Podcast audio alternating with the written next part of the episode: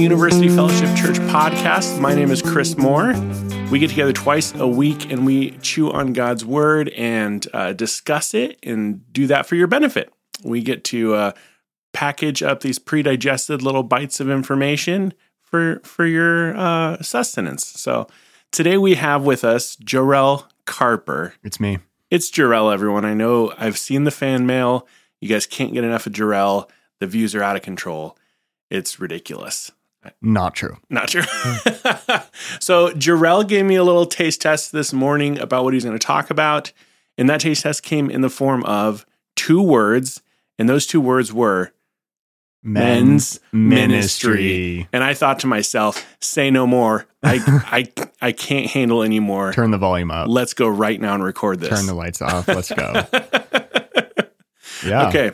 Tell well, me. yeah, for listeners, I am in the middle of writing my uh, sermon on compassion in the discipleship series, and I thought I'd take a little lunch break and come in here and just have a little lighthearted discussion around uh, men's ministry. So, when I was hired here, which is approaching a year now, um, one of the things on my plate uh, that Brett asked me to help oversee was our men's ministry, and you know, there it's been ebbing and flowing in the twelve or thirteen years of UFC, um, and it had kind of been in a little bit of a, I don't know, a a stall Yeah, holding when I was maybe. when I got here, and so did some work to find some guys that were interested in leadership. We made some moves, and um, so I thought, hey, it might be kind of cool to gain some traction and momentum for a little behind the scenes look at what we're thinking about men's ministry at UFC. yeah. So what have you been working on? Where where are we heading? Yeah, well, I wanted to start with uh, two ways that I've seen men's ministry done poorly. Okay. Do you have any guesses, Chris? Oh gosh. Those are wrong. um, well, I know we've talked about kind of the rah rah. Um, let's get you know movie posters, barbecue, axe throwing. Like let's rally around this this hyper masculinity, and that's not to say that you know I'm a very masculine man, very masculine. So Uh, many tattoos. My hands have never touched a real day of labor in their lives. I'm an artist, so. wow. but yeah, that's one way we've we've seen it kind of go awry. Yeah, that that's the second one on my list, but we can start there since you started there. And you know, Nobody can see your list, Jarrell. well, That could have been. I just hold them. um, yeah, I wrote down the the lumberjack centered men's ministry, and it was really a recent fad, and it has hopefully died off now. I think as more people listen to uh, the Rise and Fall of Mars Hill podcast. And just kind of see some of the downsides to that. But I've been in churches and I've seen churches where um, you you go to their men's event and they hand you like a pocket knife and there's like gunshots and everything's camo and um, you know this is going to open up a huge can of worms as far as just you know Ray Schaefer you know, is going to come after us. well- Well, like, I'm a lumberjack.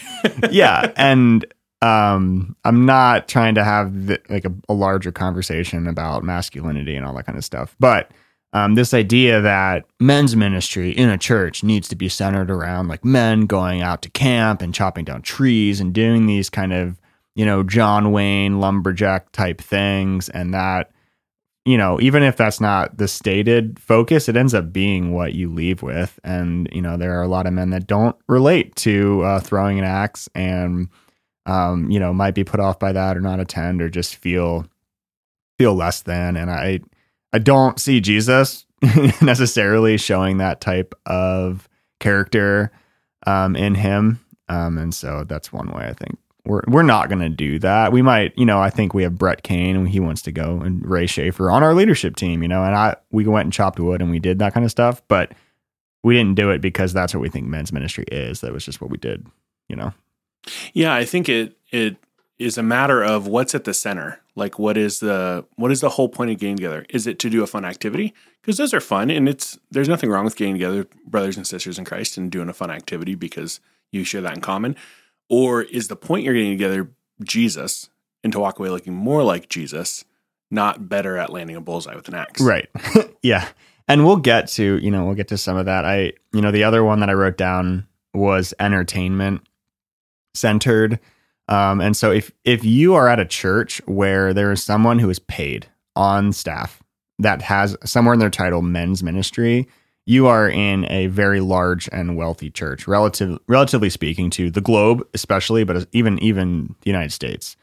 Um, that if you can afford to pay someone to run a men's ministry program in your church, you have a larger church and a lot more resources to throw around, or you know, or that that happens to be something you really want to prioritize. But usually, you'll hire a youth pastor or something first. So, um, that said, what can often happen is that ministry program becomes very programmatic and flashy and flary, and um, that leader puts on big events and big retreats, and it all looks really professional and well done, and you get catered food, and it just kind of becomes like a hoopla and it seems like the focus is more on the event and the program and how cool it looks than Jesus.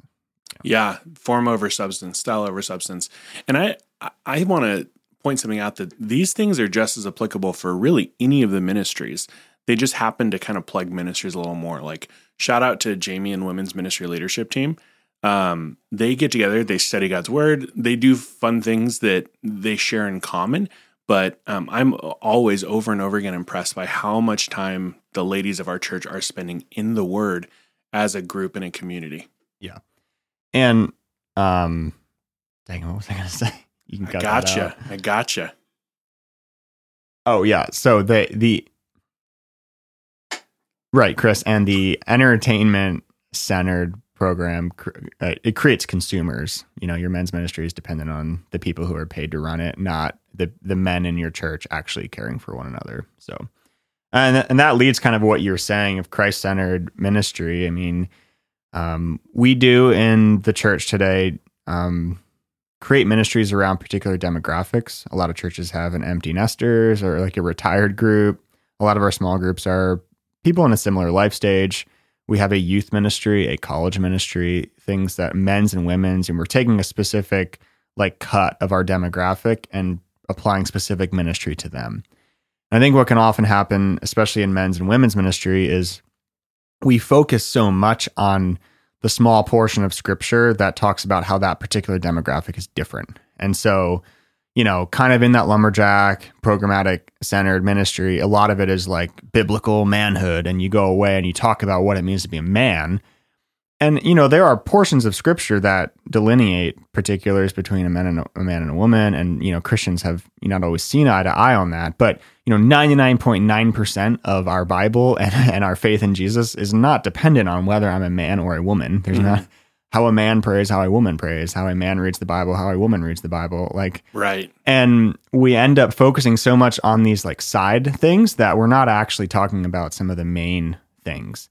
And so I like to think less on, you know, how is men's ministry, how are the goals and what we do different than, say, women's ministry, but more what are the hurdles or what are the things that, you know, if you took, if you looked at the demographic of men, what makes it harder for men to be faithful to Jesus. And let's kind of create some channels around the difficulties of being faithful to Jesus rather than the particulars of being faithful to Jesus as a man. Mm-hmm.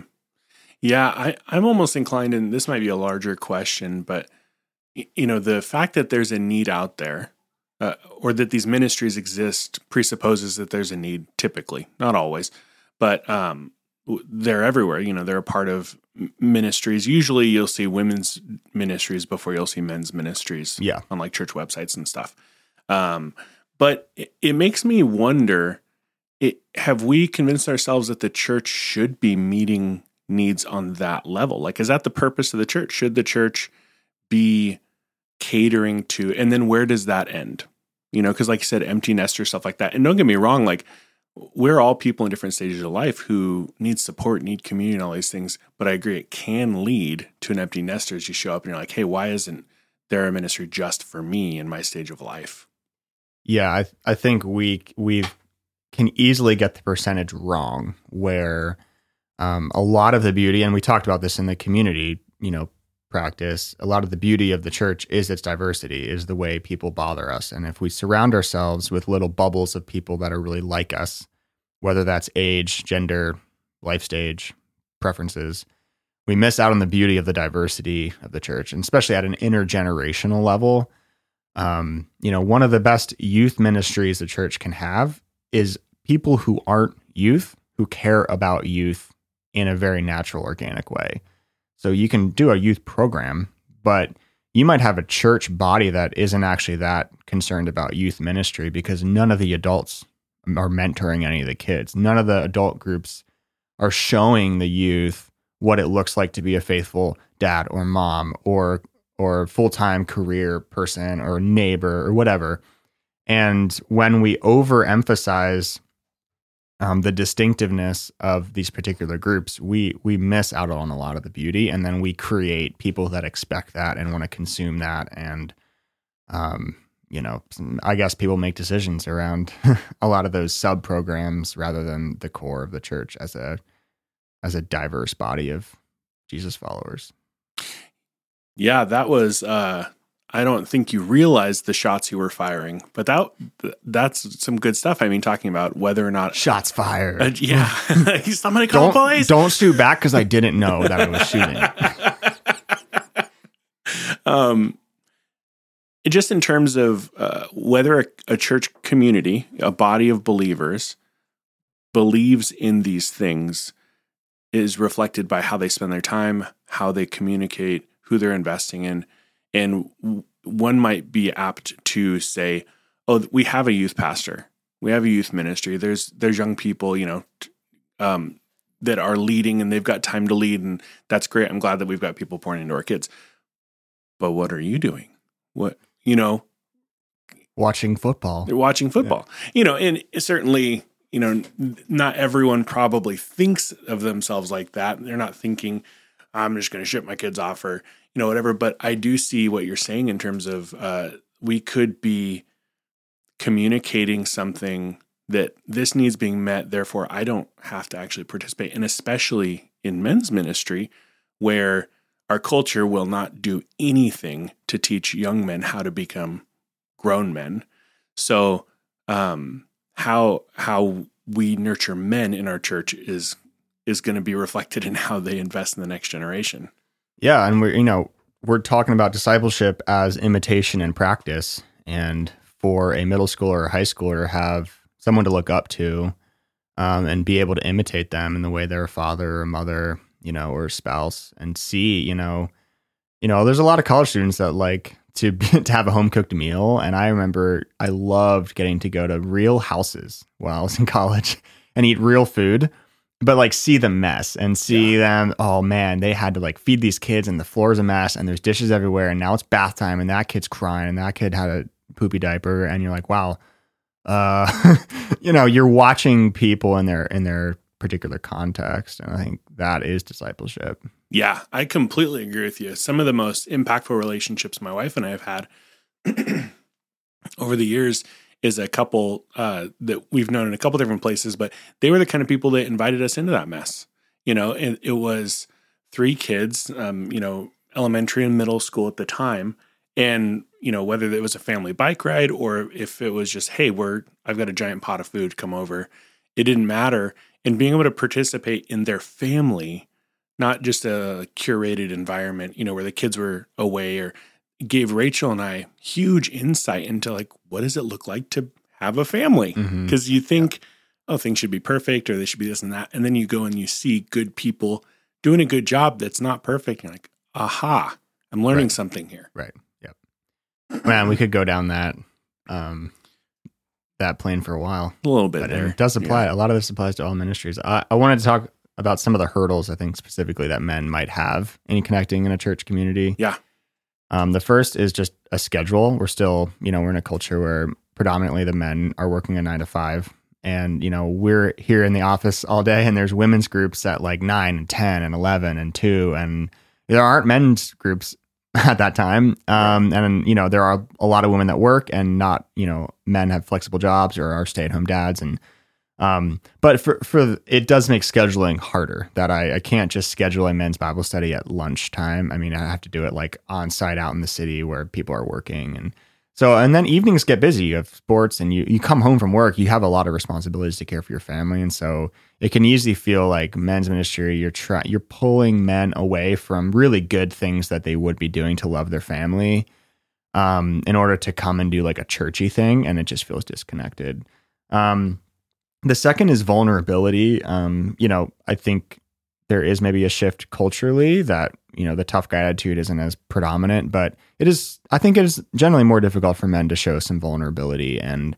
Um, the way we do ministry a lot is like sit down and face to face and over a coffee or in a circle where everyone's looking at each other. And, you know, one of the tricks I used in youth ministry was that when I met with, um, you know, a guy student, um, I'd usually do, I'd try to do something that is shoulder to shoulder rather than face to face or something that has um, like a, a, tertiary action, like play ping pong. We had a ping pong table, and I'd have high school guys come up, and we would just play ping pong, and they would talk and open up so much more by playing ping pong. Or if we went on a walk by the river, they would just talk because they're not like staring into my eyes. and um, I think you get lost yeah, Yeah, for for men to to be able to do things like, hey, let's just go ride mountain bike together, and you know, one guy's staring at the trees and one guy's staring at the other guy's backside and but you can have conversation or you know sharing a task while you talk mm-hmm. um, and then the third is just i think men can be intimidating or intimidating to one another sometimes and there can be an insecurity that we all carry and you view another man as like way cooler or wealthier or higher status or you know more predominant than you and it can be hard to to think that they would want to relate to you and so uh, we, we would want to do we do well to to to break down some of those social walls and try to have social skills and a humility and an approachability that no matter who you are in our church, you know, you could go and have a, a, a real conversation with another man, no matter their age or, you know, socioeconomic status. Yeah. And for, for the, the generations that are ahead of the other generations, I think they bear a, a measure more responsibility in that, in, in helping bridge that gap backwards where you know a high school guy is probably going to have a much harder time coming and approaching a you know a family man or or a retired guy and engaging with him emotionally or or in like a mentorship style environment whereas somebody who's more mature they've experienced a lot more life they've got greater depth you know they're going to be able to bridge that much easier they just have to be aware or or um, have a drive to do it mm-hmm. yeah and we've seen some you know in the last year or less than a year, I've made two kind of main moves in men's ministry. We've had a couple events, but um, outside of that, I think the biggest one has been our prayer groups, and we have men that come on Monday, Wednesday, and Thursday. Um, there's open slots on Tuesday. That that group kind of fizzled out, but and spend time praying together from six thirty to seven thirty. Some of the groups use a guided prayer. Some have just become really close friends, and it was groups of men that for the most part didn't know each other and now are like inseparable and they they care for one another they support one another i mean they wouldn't miss those groups and i know that time doesn't work for everyone but um, i would love to see you know the number of men in our church. Right now it's you know 30 or so double or triple who are connected to those prayer groups in some way.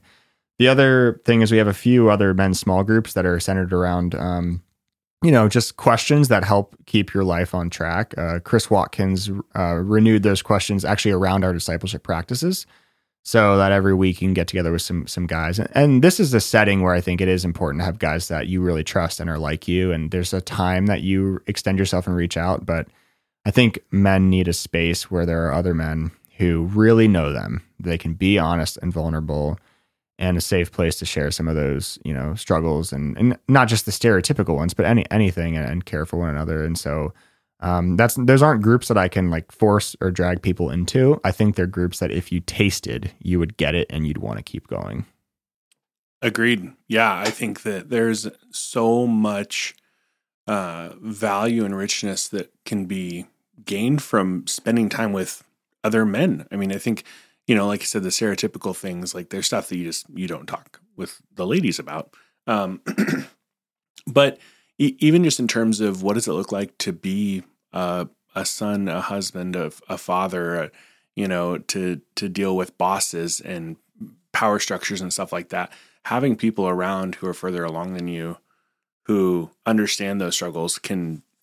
I mean, it's man. I I think that it's an essential part of becoming a healthy human being, period, but especially a man, where you see oftentimes the the dysfunction of something say is like having a fatherless home for a son who never is taught or showed how to be a man. Mm. How much yeah. more important even being a biblical man, you know, and a, a disciple of Christ in in your stage of life.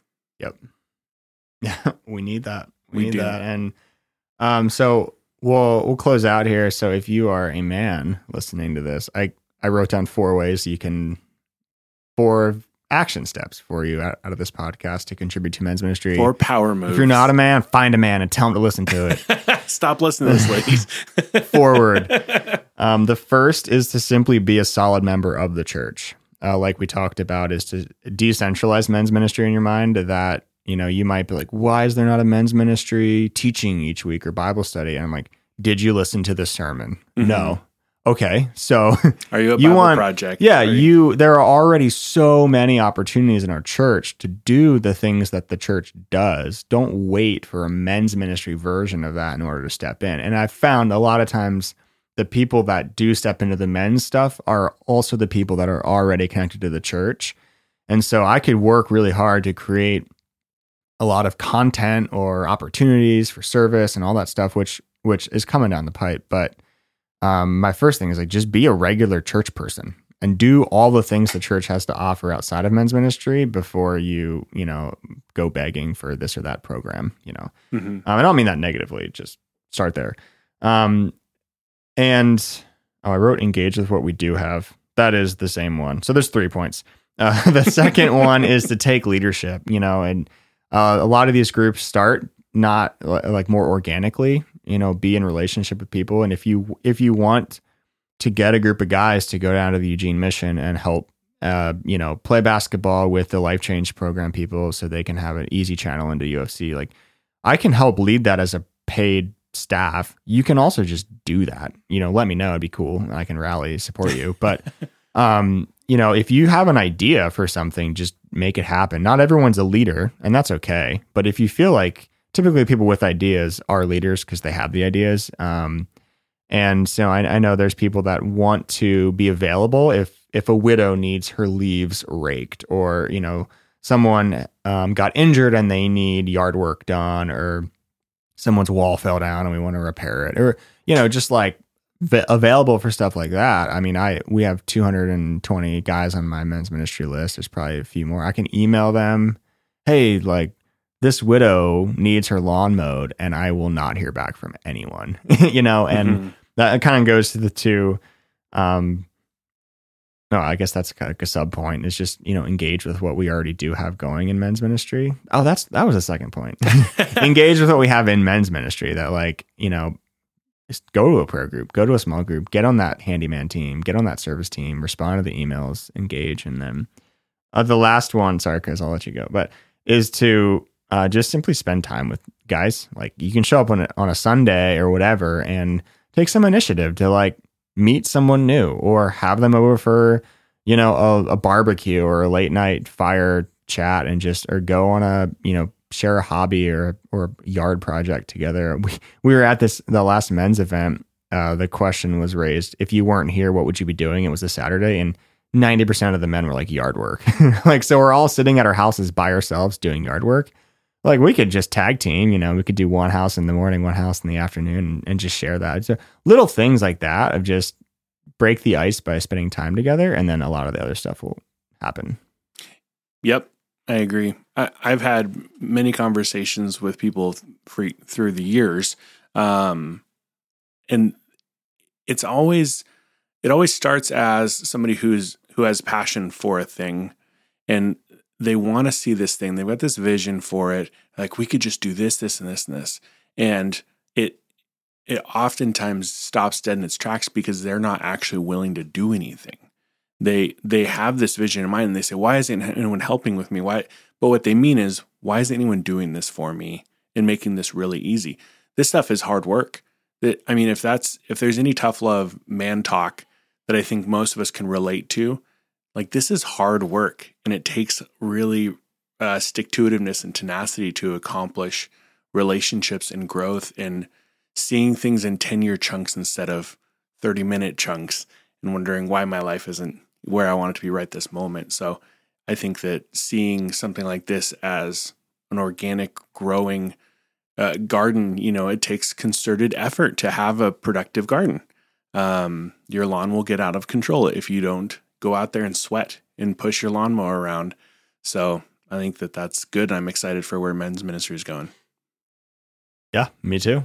Awesome. Jarrell. Um, this was fun. Yeah, I'm excited. All right, brother. Well, I know you've got stuff coming on the pipes. So if you guys are not on Jarrell's email list for men's ministry, please reach out to him. His contact information is on the website so that he can send out those emails to you as well, and you can kind of stay in the stay in the loop. Boom. There we go. All right, we'll see you next This time. fun. See you guys. Well, thanks for listening. Thank you to our guests for coming and sharing what they've been chewing on in God's Word. We produce these podcasts and release them twice a week, so please subscribe so you don't miss out on one. And don't forget, love God, love your neighbor, and make disciples.